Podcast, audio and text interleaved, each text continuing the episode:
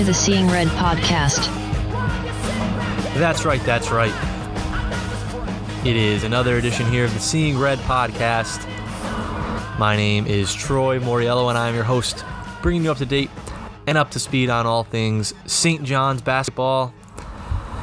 And we come to you after yet another rough loss for the Red Storm as they drop to 4 and 13 in the conference now after really an embarrassing second half performance and a rough 77 to 55 22 point loss on the road at the Butler Bulldogs in Hinkle Fieldhouse in Indianapolis.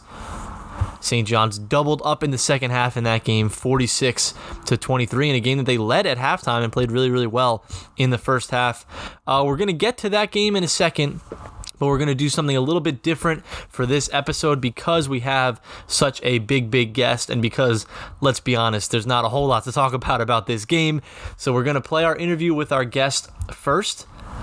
That guest, as I've been promoting last week on this show and as I've been promoting on Twitter all week, is the legendary John Minko, the Mink Man of WFAN fame, one of the founding fathers of WFAN, one of the originals on WFAN. 33 years with with uh, with the radio station, one of only three guys, as he mentions, who are still on the radio station that were there uh, in the in its first day in 1987 and uh, also a St. John's play by play announcer for the last 12 full seasons as well. So he's got a couple of stories to tell about that. He's got a couple of really fascinating stories about WFAN in the early days, especially. And uh, yeah, it's, it's a really fun interview. I had a lot of fun doing it. And I've been trying to, to track down Mr. Minko for really months now, really since since uh, the summertime, honestly, last summer.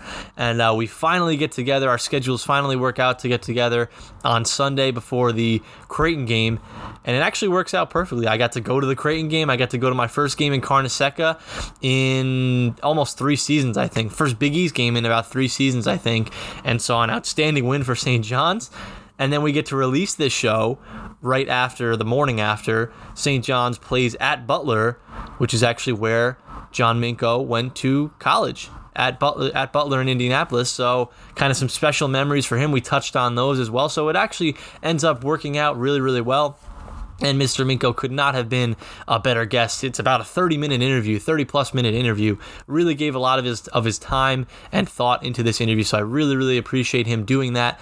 And like I said, if, if you're not a St. John's fan, this is still a fun interview to listen to because we get into the early days of WFAN. We get into kind of how uh, Minko kind of you know got his career started in Indianapolis. We got into Butler, and then we get into some St. John stuff as well. So a really really fun interview. I won't keep you guys waiting any longer. Here is the long-awaited John Minko interview, and then after we will do my thoughts on the Butler game. Check it out. All right, I'm now joined by John Minko, the Mink Man. Not only a WFAN legend, one of the longest tenured WFAN members, I would say. One of the founding fathers, really, I would say. Original. Original founding father. And he's also a St. John's play by play announcer. Mr. Minko, thank you so much for doing this today. An original at WFAN. There are only 3 of mm-hmm. us that have been on the air that have been there the entire 33 years, or at least will be 33 come uh, July 1st at 3 o'clock in the afternoon. Myself, mm-hmm. Steve Somers, and Ed Coleman. We have seen everything mm-hmm. that has happened mm-hmm. at that radio station. From the start until the end, right? Or not until the end, but until now. Let's put it this way: we worked there when no one listened, and and we and we're lucky enough to be there now when. Um, well, quite a few do listen. Would you put yourself on the on the Mount Rushmore of WFAN, or do you not? No, no, no, I'm not even close to that. To, to, me, to me, the Mount Rushmore of WFAN is simple, mm-hmm. and that is Jeff Smulyan, Imus, Mike and the Mad Dog, and the Mets. Okay. And it's those four entities uh-huh. that the radio station is, is built. Jeff Smulyan was the original uh, owner. Emmis Broadcasting, which purchased um, WHN, which was 10:50 a.m. It turned into WFAN, and it was his vision that it be all sports. Mm-hmm. And he is still the owner of Emmis Broadcasting today. And of course, Imus is the one when the station was struggling in its first year, almost quit. Mm-hmm. You know, we almost uh, changed formats after mm-hmm. one year. Imus came in and basically turned everything around, gave the other day parts a chance to develop, which i.e. meant Mike and the Mad Dog, and we always carried the Mets until recent years, in which we now carry the Yankees. So tho- tho- that's the That's uh, the Mount Rushmore. Would you put yourself honorable mention at least? Uh, there are a few others. Yeah. Maybe on the third tier. We'll, Third we'll get we'll get to that. But I mean, there there are other uh, folks that have really built up. Mm-hmm. Uh, Dick James is an engineer, a name that no one knows about. And he helped change the format and actually build the studios and, and keep them going because our facilities in the beginning were not exactly not not exactly good. I mean, uh-huh. we worked in the 34-12 36th Street in Astoria in the Kaufman building, Yeah. and we worked downstairs. And, in the facilities it was not very clean, uh, not very much of anything. and, and you'd sit there and say, "How would you describe it in one quick word?" Very simple. We worked in the only place where you had to walk upstairs to get to the basement. So you're below the basement, oh yeah, absolutely. the sub basement. That, that there was uh, sometime in the 80s and, or 90s, I forget. There was like a major rainstorm in the New York metropolitan area Wow. during the summertime. I mean, major flooding. Uh, no problems with us. Uh, upstairs flooded, but downstairs, no. Yeah. We were fine. So, so we're gonna rec- we're recording this now before the the Creighton game on Sunday, but this is going to air actually before the Butler game on Wednesday night. Now, I know that you Butler holds a special place in your heart. You went to undergrad there, obviously. What does it mean for you going back to Butler every single season? Is it something that you look forward to? Is it does it has it lost some of it because you go every single season now, or is it still something that you really look forward to? No, it, it, I look forward to that. I mean, it, it, uh, Butler's Butler's the reason why I'm anywhere. Uh, Butler is the reason why I'm doing the game at, at- at St. John's, and and the, and the reason why that is uh, back in 1971 when I graduated Bergenfield High School, um, there was an opportunity or there was a thought. Uh, my father was a television repairman for RCA at the time, and so he used to fix TVs when you did fix TVs. now you just discard them and get a new one. Uh, but and there's no such thing as a television. Those they're just monitors now. But but anyway, when there was a television set, and he would go into some pretty big people's houses, and one of them was an executive in NBC, and and uh, you know, I, I said, you know, maybe I should go to Syracuse. Yeah. Uh, go to broadcasting school at Syracuse, and the the executive at NBC said no. he said, I want you to go to Butler. And, and I said, what, well, what, what, what is this? and, and and the reason why at that time in 1970, it's not the, the way it is now, but uh, the student radio station was on a commercial band and it was 37,000 watts FM. and that's before FM really became, you know, everything was AM at that time. So uh, they had a sound radio school. You didn't major in communications, you majored in radio Okay. and I learned how to do everything there. And um, and the 37,000 watts was totally run by students. I was the sports director for two years. I made all the schedules. We did Butler basketball. Butler basketball is was not like it was now when I was there, uh, and. Um, and they taught me everything. Uh, I got my first job out of there. I worked in Logansport, Indiana, uh, developed contacts, my friends, and basically it's because of Butler that I'm at WFAN. And at St. John's, you would say? And Does it have something to do with bas- that? everything Yeah. is everything is tied to Butler. I would not be- because you know what one thing that Butler gave you an opportunity. I did games, Mm-hmm. you know, when I was a kid for three years. They wouldn't put you on the air as a freshman, Mm-hmm. uh, but sophomore, junior, and senior, I did the play-by-play for for basketball and Mm-hmm. football, and uh, and sometimes baseball. uh, uh, it gets cold out in Indiana, and. Um, but but they allowed you. You know, we always used to say WAJC, which was the call letters for the uh, FM radio station, we learn at the listener's expense, and, and basically that was true. Yeah. But they gave me the the reps and, and the chance, and then you know when I it, it, the other thing that's important to note um, is that high school sports is big time Okay. Yeah. in Indiana, especially basketball. mm-hmm. And and I got hired at a small town in the cornfields, and uh, did high school, tons of high Yeah. school games, and that's how I got the reps and everything like that. So, when the time came uh, to come to New York and and basically come home, uh, that was that was a major or you know major How long situation. were you in Indiana for? Uh, 75 and came back 12 years Wow. uh, plus four years of college Uh-huh. so, so it's 16 years Wow. And you had never been there previously. That was the no first time no that the, the recommendation was to go to school there Mm-hmm. because it was a small school it was small radio i mean there were only 12 seniors in, in and and, and, Mm-hmm. Wow. and we ran the radio station i mean of course we had a general manager which Yeah. was the professor but basically our program director and and sports director which was me we had a music director we had every, chief engineer was a student Okay. So you know, we learned how to do it, everything, and uh, you know, we engineered our own games. Okay. You know, it's not Yeah. like I'm lucky enough now. Chris Matzkowski does our engineering. Uh, back then, I did the engineering myself, and I did games by myself. I still do games by myself, but uh, but that, that it goes back to that. Everything that I have is because of Butler. Is is there still any any rooting interest in Butler? Like, are you still ever? Do you find yourself rooting for them? Obviously not when they're playing St. No. John's, but but no, there's not. No, I follow. Oh, you do. Okay. Uh, but but I root for St. John's. you so you would say you're a bigger St. John's fan than oh Butler yeah. at this point? Now, Yeah. yes, uh-huh. absolutely, absolutely. People here have treated me, you know, very very good, Yeah. Mm-hmm. and uh, all the coaches that I've, I've gone through. Mm-hmm. I mean, there's only been four, but uh, uh, and and the athletic directors that I've gone through, and and everybody, you know. My cav- cavalcade of analysts, Mm-hmm. and uh, you know, and, and, and everybody in the staff. No, they tr- they treat me good. I, Okay. You know, So let's get to WFAN before we touch a little bit more on uh, on St. John's. You're one of the founding fathers, as we mentioned. You are, in my opinion, a living radio legend, and I don't, I don't think I'm, I'm uh, going overboard with that. Has it ever kind of set into you like what this radio station has become? You kind of touched on it earlier, from when no one listened to now when quite a few people listen.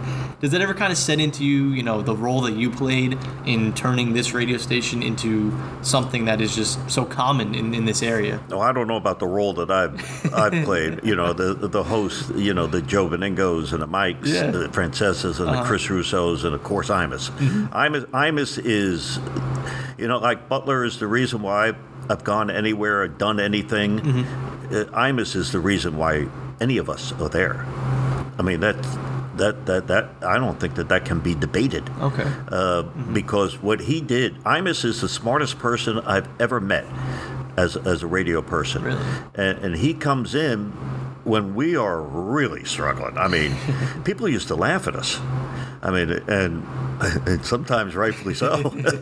it was pretty rough in the beginning, but uh, but he what he did was come in, give us a morning show because we had no morning show. Uh, we had no nothing yeah. and but he brought in revenue, and the revenue that he brought in because I'm Don Imus, he the station rightfully used that for the rest of the management used that for the rest of the station, thus able to bring in Mike and the Mad Dog, and you know everything else we have, mm-hmm. and uh, and that's how the station basically grew. That is the history of the station. Imus is WFAN, and will always be. Mm-hmm. So no, I missed. You think WFAN is No. a couple of years and that's it? It, it, it would be. I don't even know if it'd be two years. Really? Uh, if there's no Imus, uh, of course there'd be 24-hour sports radio, Mm-hmm. but um, we wouldn't be the first. Yeah. We would we would have been the first, but it would have been a failure. So that that was a, a crazy idea at the start, the 24-hour sports radio. Oh, sure. When when it was first presented to you as an idea, what was your thinking? Was it something that you No, thought I, I was or- I was in Indianapolis at the time, Yeah. uh, working at the radio, uh, radio station in Indiana, Indianapolis, WIRE, Mm-hmm. and a friend of mine is the uh, uh, and he still is the national program director for Emmis Broadcasting. He's a Butler person, Okay. a couple years older than me. He calls me up one day. Oh no! Uh, uh, uh, he, there, there was some problems with WHN. Uh, Okay. We, we started at 10:50 a.m. We were not always at 66, Uh-huh.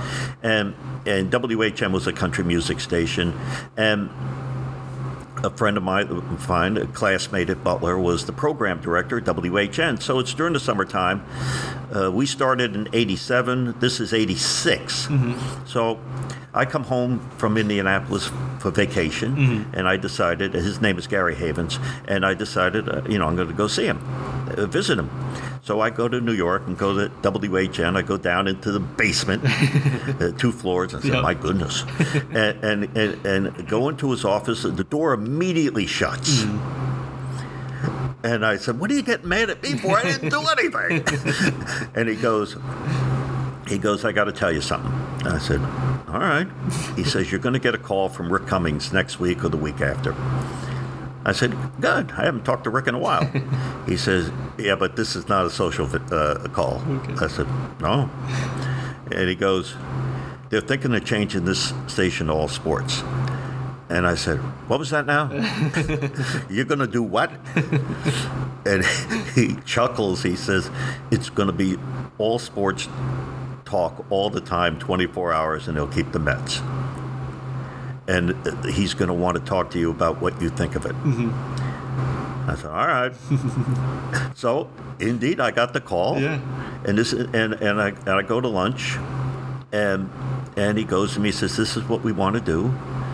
And I was part of meetings for like every single about two, twice a month uh, for ten months Wow. until they actually decided to do this. Yeah. And you know, I asked, I said, "Do you think?" Um, you know, I'm from Jersey. Do you- do you think you can bring me back and get me a job? Yeah. And they did. And that's how I ended up at WFAN. So you were in all these meetings, not even knowing for sure that you were going to actually. Work Oh no, I had no idea. But Yeah. but near the end, you know, I, I said, you know what? I mean, I always wanted to come back Yeah. home, and you know, grandparents to see kids and Mm-hmm. et cetera and so forth. And this was the opportunity, and uh, they made that come true. Mm-hmm. And of course, they're all Butler people, which leads me to tell you that. Butler is responsible for me being here today. Absolutely. So we talk about the the eras of WFAN. You know, we touched on Imus, we touched on Francesa, Russo, uh, and then you know Steve Somers, Tony Paige, Joe and Evan nowadays, uh, Boomer, Gio, all those guys. Do you have kind of a a favorite era of WFAN, or maybe a favorite? You know, time period when a certain team was, you know, kind of playing well. There's, there's obviously no good New York teams now, but maybe a couple of years ago. Like, do you have a favorite uh, era? I would say. Uh, you know what? I think, especially now that I'm getting ready for 33 years, uh, the the era and the and and the point that I look at the most now.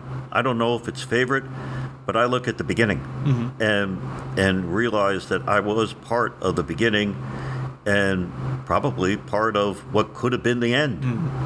And and um, you know I look at the, the, the beginning of the radio station, uh, the first couple of years, and how bad it was, and how we struggled, and and you you know, and all things like that, and and I, I, I just look back to the first year. If I if if I ever wrote a book, You should. and it would be on the first year. I could write a whole book on the 1st 12 months of the station, and then another chapter on the rest of it. the, the, the, the, the history, uh, you, you would not believe the things that happened in the first year of the radio station. and, uh, and you know what? It's the first, it's the first year of the radio station is why there is sports radio the way it is Yeah. today. That's uh, that, that's a fact. You mentioned how early on it was more um, updates centric, correct? Like there was more. Oh yeah, no. around the In, in the right? beginning, in the beginning, the preface was not to get ratings. Yeah. The, the the the preface was to put there was a a, a system system business I don't know whatever you want to call Uh-huh. it called sports phone. Oh yeah. And okay. and, and what it was is uh, if Heard about that. you're um, anywhere and you wanted to get the score of the Laker game or something like that, you would dial whatever numbers. You would hear a sportscast, and then you would hear the scores. and, and our aim in the very beginning was to put sports phone out of business. so so it was, and we did updates every 15 minutes. 15 Wow.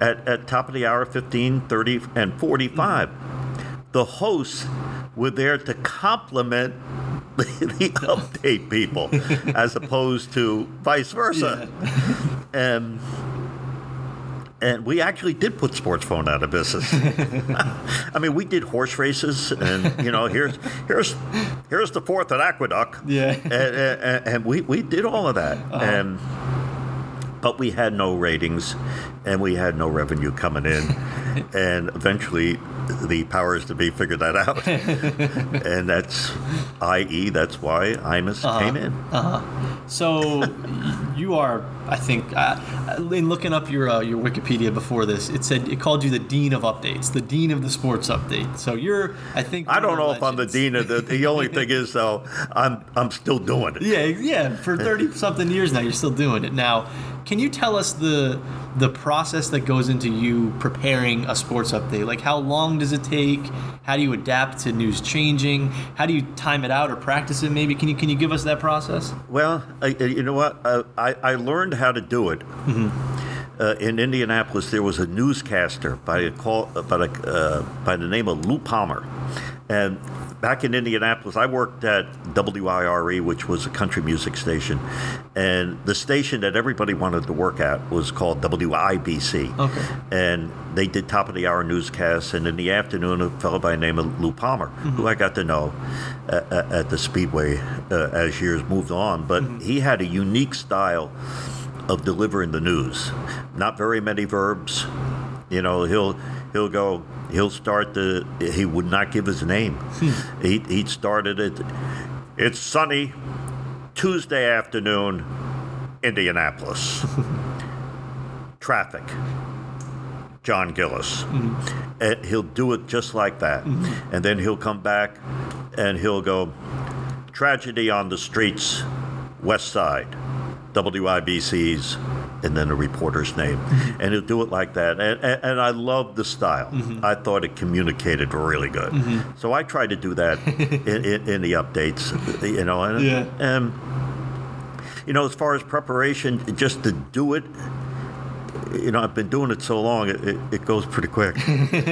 I mean, uh, I mean, there was a time uh, I was to start at 6 a.m. in the morning.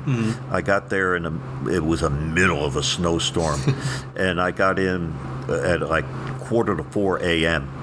And the person that was, and it was, it was a, a blizzard. Yeah. And there was one more train going out to Long Island at about 4:30 or something like that, and and it's like 10 to 4, and I told the person, his name was Peter Schwartz.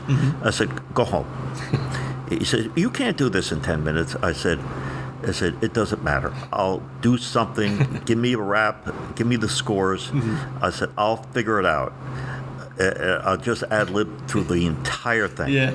I said, I don't need to look up the weather. I know what the weather is. and uh, he says, okay. So he was out the door, and and I had like literally no papers, no nothing at 4 a.m. and and, and got through Right it. Uh-huh. So. Uh, you know now it, it, so that so from that standpoint you know doing it that long Yeah. you, I can do it in my sleep and sometimes I probably have the early morning ones. Yeah.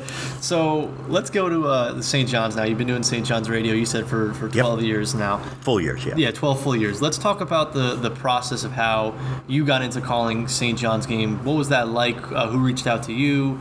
Were you were you excited to do it right away, or was it something that you kind of? Oh no, I've always wanted to do it. I followed uh, St. John's when I was a kid. Mm-hmm. And St. John's, you know, is, is basically the Yankees of, of of college basketball. You know, back then, you know, hey, there, there were no Devils, there was no Islanders. Yeah. You know, it was the Jets were were an AFL team. You know, everything was, and there was, you know, the, the Mets were just starting Yeah. when I started following sports in 1962. Mm-hmm. So basically, everything was Yankees, Giants, Knicks, Rangers, St. John's. Mm-hmm. That's that was your full boat Yeah. of, of sports. So, you know, I got interested in St. John's, followed St. John's for years, you know, and um, and when the uh, call came, you know, do you think you'd want to do this? Um, and I followed Mike Crispino. I said, uh, absolutely, and uh, it's it's been it's been great. Do you give me your favorite player to cover, your favorite team to cover, and your favorite moment that you've gotten the call? The favorite player, you know, there, there are a lot of them. Uh, you know, um, you know, I love Justin Simon and D'Angelo Harrison. Uh, those two uh, quickly come to mind. Yeah. You know, there- you know, there, there are a lot of you know favorite players. Yeah. Mhm. You know, even in, on on this team, you know, this team, you know, uh, I have favorite players on this team too. but but you know what, uh, uh, D'Angelo um, is one of is near the top of the list, mm-hmm. and Justin Simon is as well. Mm-hmm. I, I hear D'Angelo a lot when I ask people's favorite players. What what what, what stands out about Justin though for you that, that he makes he made you one of your favorites? Oh, he was he was always good to me on the road. He was always friendly.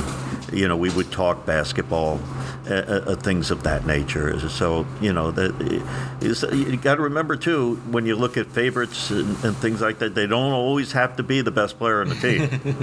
and and I you know I always uh, enjoyed seeing him. And did you have a favorite team or a favorite moment or no? Uh, I, I would say one of the, the favorite. I mean, been to three NCAA tournaments. Uh, you know, favorite favorite moment was probably, you know, beating Duke in the Garden. Yeah. um, a few years back. That was, uh, and the garden was full. That was electric Yeah. that particular day. That was that was that was a great day. I, I was in attendance that day. That was a, that was a very fun. That was pretty good. That was a good one. Is it so? So you've been doing this now, like you said, full time, 12, 12 seasons. Have you have you missed any games at all or no? No. So you haven't. I mean, there was um, a, a health issue Mm-hmm. that I missed uh, a few weeks.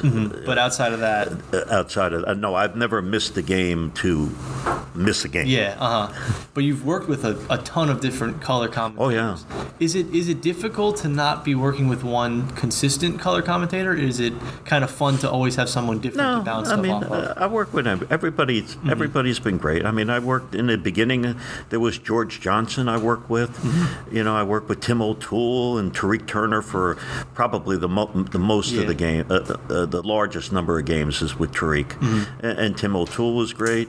Uh, Tim O'Toole, we worked for a few seasons, and he left uh, at the, on the first of the year to go to Syracuse and work under Jim Boeheim Wow. as as uh, I, I forget what his ex, uh, title was. It was in, in operations, and uh, before he wound up at, at Stanford and then Pittsburgh, and um so I had a cavalcade of analysts. The far end of that, of that we went to the NIT that year, and I worked with uh, uh, uh, Chris Nocky. I worked with Joe Lunardi. I work I worked with. Uh, Quite a few uh, that year, and, and then um, and, th- and then you know that's the way it's been. You know, quite a. I work with Brian Mahoney. That, that's always a, a favorite because that's a link to the past. Yeah. And um, so, yeah, been quite a few. No problems. Do you think you could name every single color commentator? You don't have to, but I'm just I'm wondering. If Oh, I could. could. I, Yeah? Oh, sure, I could. Yeah. Oh, yeah. No, no, I, I, I, I could. Uh, the ones at the, uh, including myself, because there there have been several games I've done by myself. Really? Oh yeah. Is that difficult to do a game by yourself? No, I mean uh, in Indiana, I, uh, uh, the uh, state uh, back uh, in the day when I was there, working in commercial radio, it, it was so big then that there was only one state champion for the state. Okay. So every and everybody was in the tournament. So they had what was called sectionals, regionals, semi-states, and the state finals, and they were in Indianapolis, of course. And and and because of travel situation, the game it, tournament was in one day. You would play a doubleheader semis at eleven o'clock in the morning, come back at eight fifteen, and play the championship. And I do all three of those games alone. Wow. And uh, this is not a problem. Yeah. I've, I've done tons of St. John's games by myself. How much how much prep goes into the the St. John's games? You showed me your board before. Yeah, How much goes normal, into that? normally two hours. Yeah. I mean, it, it, it's two hours of paperwork. Yeah. uh, With, with stats and, and things of that nature. But but but it's the other things that uh, you know you have to do. Like you have to watch games on television. you have to watch the other teams. Uh, when you get to the arena, you talk to assistant coaches. I talk to the to the opposing broadcaster all the time, Yeah. and and he gives me insights that I'm not going to get from anybody else on the other team, and of course they ask me questions as well, and and so th- that's all part of of uh, uh, preparing Yeah. For a game. Mm-hmm. You mentioned the coaches, St. John's head coach Mike Anderson now. First season, first, he's kind of closing on his first year on the job now. Uh, your thoughts on him? You know, I'm sure you've gotten to talk with him quite a, quite a bit. So, what's your thoughts on him? Oh no, we do the, we do the, the pregame show. We do every single one of them, and uh, and we'll do one prior to the Creighton game as well. And um, no, no, he's been he's been great for the, uh, the for the university. The program is on solid uh, ground. Uh, you know, it, it's it's pointing upward. I know the wins they would like more, and but you know what? They're going to get more uh, as years move along. Uh, there's going to be plenty of wins here in Queens. What do you think the, the goal should be out of the next few seasons? Do you, are you thinking maybe NIT next year and then NCAA's? Do you think it could be an NCAA team next See, I, year? I I look at it differently. I, I think the goals for most college teams is to be like a Providence, to be like a Seton Hall is now, to be like a Xavier, and you can throw a few other Creighton. Yeah. You can throw in there too, and what that is is that you're a consistent competitor Yes. every single year. You might not make the NCAA tournament every single year. Marquette's in that group Mm-hmm. too, uh, but uh, but but you're there every single year. Yes. and um, you know, and, and and I think that uh, that is should be the goals, and I think probably it is Mm-hmm. moving forward. And I think that's what that's what fans really want. Is we're, not, asking to be a, a Villanova, 30 wins every single season, Final Four. We would just like to be, like you mentioned, a competitor. And it's kind of fascinating how really most of the Big East has kind of turned into that. This new version of the Big East. Yeah, no, no, I, I agree. You know, the, the, these teams, you, you see, you have Providence beating Villanova. Mm-hmm. Uh, you know, so Providence is always there. They they were in the NIT. They were early exit in the NIT a year ago, but they're always there. Yeah. And Xavier's always there. Mm-hmm. And uh, you want to be. And the Big East is really tough this year. I mean, this is the toughest that I've seen it since um, the new configuration. Okay. Because because even I, I look at the DePaul, and they only have a couple of Big East wins. Yeah. They have talent. They, they're good. Mm-hmm. They, they are good. Mm-hmm. And uh, but you know what? When when you say, well, wins, wins, win, someone's got to lose the games Yeah. too. And um, uh, uh, uh, but I but I think that that's the primary goal moving forward. Absolutely. Now, I'll, I'll get you out in here on this because you've been so gracious with your time. You've mentioned in, in the past that retirement's on the horizon for WFAN. Now, I'm not going to ask you a date or anything like that, but when you leave the fan, do you see yourself also leaving the play-by-play play-by-play booth as well, or is that kind of something? Oh that no you no no no no no! Th- th- This is not going anywhere. Really? no, they'll, they'll have to cart me out of here. so you, you this is a there's no end in This is- sight for you for N- this. No, Really? no. As long as they want me, uh, Wow. I'll, I'll be here as long as they want. Every game. Every game. When- I haven't. Yeah, that's right. And that's one of the reasons I got hired. Mm-hmm. Was I said I'd do every game.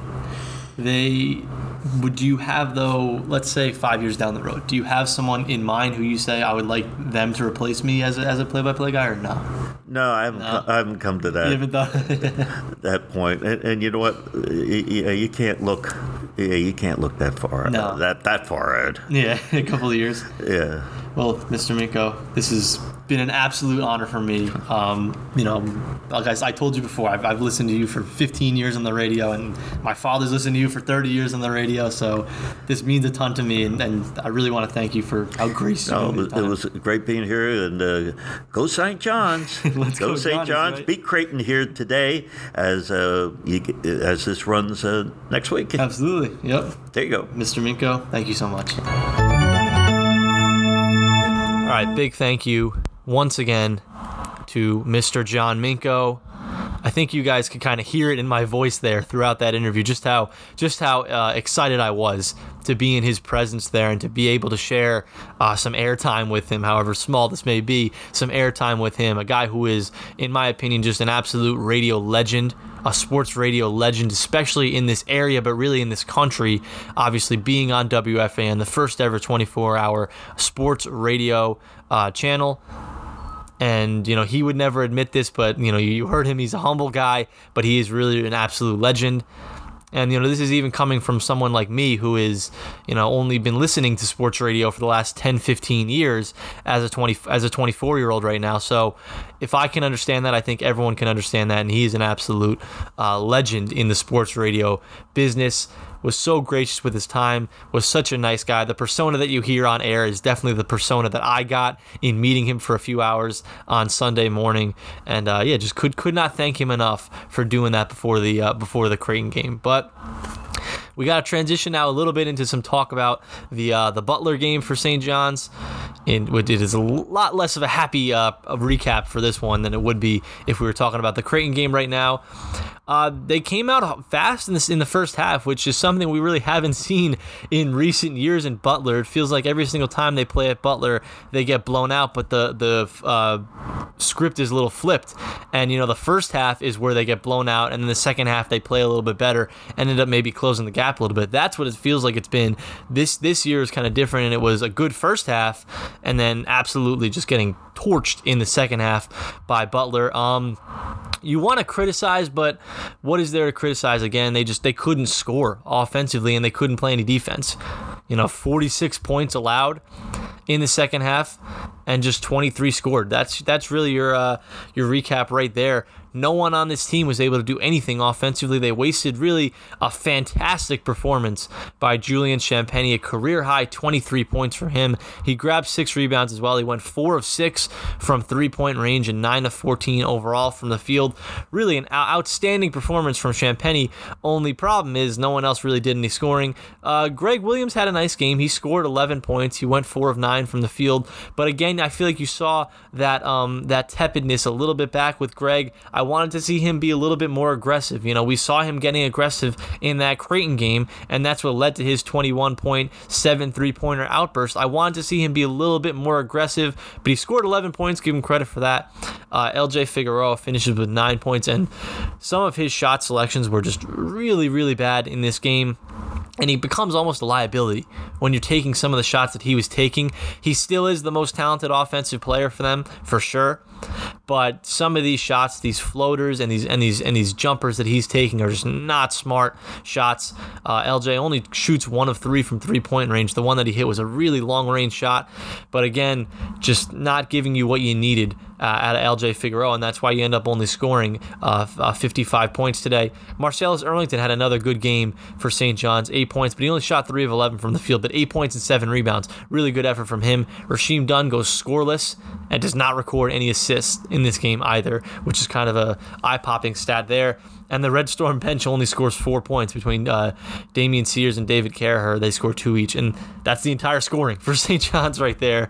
Uh, Nick Rutherford played 22 minutes and didn't score either. So you know, not a, not a very good offensive performance, and that's really where it comes in is is the offense for St. John's in this game. You score 23 points in the second half, you're not going to win. You know, and I think we may have been, uh, you know, getting some false confidence maybe in that first half when Julian Champagnie, I think, scored 18 in the first half. You know, maybe we thought that we can compete with this team when we really couldn't on the road. And I think that's what you saw. Butler kind of locked it up, and Butler played some lockdown defense and was really getting whatever they wanted on the offensive end in the second half, leading to a 22 point uh, blowout. But it is frustrating to, to to be consistently blown out in this building every single year is frustrating. You thought that this would be different and it just wasn't. And you know, you thought that this could be the start of maybe a nice upset run for St. John's. They are back to 500 now at 15 and 15. In all likelihood, they're going to need a win over Marquette on Saturday at MSG to get into the NIT. That's really, I think, what's going to what it's going to come down to now. Because obviously, if you are 16 and 15 and you lose your first round game to uh, to Georgetown, you're still 16 and 16, and you can get into the NIT. Then, uh, if you lose to Marquette but then beat Georgetown and then lose your second round game, again, you're still under 500. You're probably not getting into the NIT. Although I'm not 100% positive how the NIT selection works, but at under 500, you're probably not getting in. But with a 16 and 16 resume or a 17 and 16 resume or whatever, you're, you're probably in. So, so the Marquette game, which is a winnable game, I think, at home, it is at the Garden, but it's a winnable game. Um, that kind of holds St. John's NIT fate uh, right there in that game. But you know, it's it's a tough performance for the St. John's to, to, to lose by 22 like that. I would have liked to see more, and it does get tiring losing like that in Hinkle every single season. Like I said, I, I just I would have liked to see a better second half in which, you know, St. John's keeps it within 10. You know, you they weren't winning that game. Butler's a team that's now playing and jockeying for Big East tournament and NCAA tournament positioning. St. John's wasn't going to get that win you know, you, knew, like I said, th- they needed a really crazy first half performance by Julian Champagnie, and they were only up by one in the first half. No one else was really playing uh, well in this game at all after really the entire offense plays well against Creighton on Sunday. So that kind of shows you where they're at. But you know, you kind of knew they weren't going to win this game after only being up one at the half, but you would have liked to see it not turn into a 22 point loss. And that, that's really my main issue. And I, I don't think it was effort. I just think guys just couldn't hit shots. And I, I hate to have that be my analysis here, but guys just can't hit shots sometimes for this St. John's team. You know, I said that after the Seton Hall game, in which really was the last game that they were kind of blown out of the water. They just don't have enough guys that can make shots. And obviously, that all changed in the Creighton game when they couldn't miss, which made that Creighton game even more ridiculous to watch. The the shots they were making in that game, when this is really one, obviously the worst shooting team in the Big East right now, especially from three point range, they just can't make shots. And you saw it in this game, but you saw it from really point blank range in this game. St. John's missed five, six, seven layups in this game. Layups, shots from point blank range at the rim that they could not put in the basket. Sears missed one. Figueroa missed one. Rutherford missed one. I think Williams missed one. They missed five or six of these just easy layups at the rim. Caraher missed one as well. I mean, just easy shots at the rim that you have to convert. And no, those five, six shots probably aren't going to change the outcome of this game. If anything, they turn they turn a 22 point loss into a 10 point loss. But in the moment, if those shots go in, maybe we're talking about a different game. You know, if St. John's can put in some of those layups to maybe stop some Butler runs and to stop that 18 to 2 run in the second half that really buried the Red Storm maybe if those shots go in, we're looking at a different game. Where we probably aren't still looking at a win, but maybe we're looking at a different game and a closer game. You know, maybe instead of only being up one in the first half, St. John's is up eight or nine in the first half going into halftime. Because a bunch of those were in the first half. You know, you just make your layups and it's a different game. And this team just maybe they're snake bitten. Maybe it's just an effort, not an effort thing, but maybe it's just an ability thing but they just haven't been able to make the shots that you need to make to win these type of games, to win these road games in the Big East this season. And really ever, but this season especially, haven't been able to make those shots. Haven't been able to make that open three pointer consistently enough. Haven't been able to make that open jumper consistently enough. And certainly have not been able to make that layup, that point blank shot, that bunny right by the rim consistently enough this season. And that's really where the offensive woes come in. But they are playing more confidently on offense. I will say that. They are a more confident offensive team for sure. Certainly didn't look that way in the second half, but in the first half, you can tell. The ball was moving around a lot more. And you know, I, I said this on Twitter with uh, with my guy CT Fazio. You know, it does make it easier when the shots are going in. And when the shots are falling like they were in Creighton and like they were in the first half in this game, it does make it a lot easier to play confident offensively. But you did see guys moving around a lot more. You did see a lot more ball movement. You know, you did not see as much standing on the perimeter and waiting until the shot clock was at 10 and the ball hasn't advanced inside the three point line yet. You didn't see that a whole lot, at least in the first half of this game something to build on. And the offense is slowly improving. It took a very, very long time, but the offense is slowly improving in Big East play. And now you wonder if it can get you one more win against Marquette, or if it can get you a little, a nice little run in the Big East tournament. Who knows? But those are my thoughts. I don't want to stay on too long about this Butler game. It really wasn't much, a whole lot to talk about. You know, a really terrible second half performance. I, will never get on the effort because I don't think it was the effort. I just think it's the execution, and they just don't have the talent to hang around in these games, especially against teams that are, like I said, jockeying for tournament position now in the Big East and the NCAA. They just don't have the talent to hang around. You saw it against Seton Hall. You saw it against Villanova. Creighton was an anomaly because they just couldn't miss a shot. But uh, we'll see if they can do it against Marquette at home. We will, uh, maybe I'll, nah, I probably won't be doing a Periscope after that game. But next week I will be at the Big East tournament on Wednesday night for our game. Our, I think we're almost locked in now to playing Georgetown, so I'll be there for that. And I'm going to do an episode really right after that game. I'm going to try to do it from the garden. So uh, check that out next Wednesday night. And uh, yeah, big thank you once again to Mr. John Minko for doing our for being our interview subject this show. And as always, let's go Johnnies.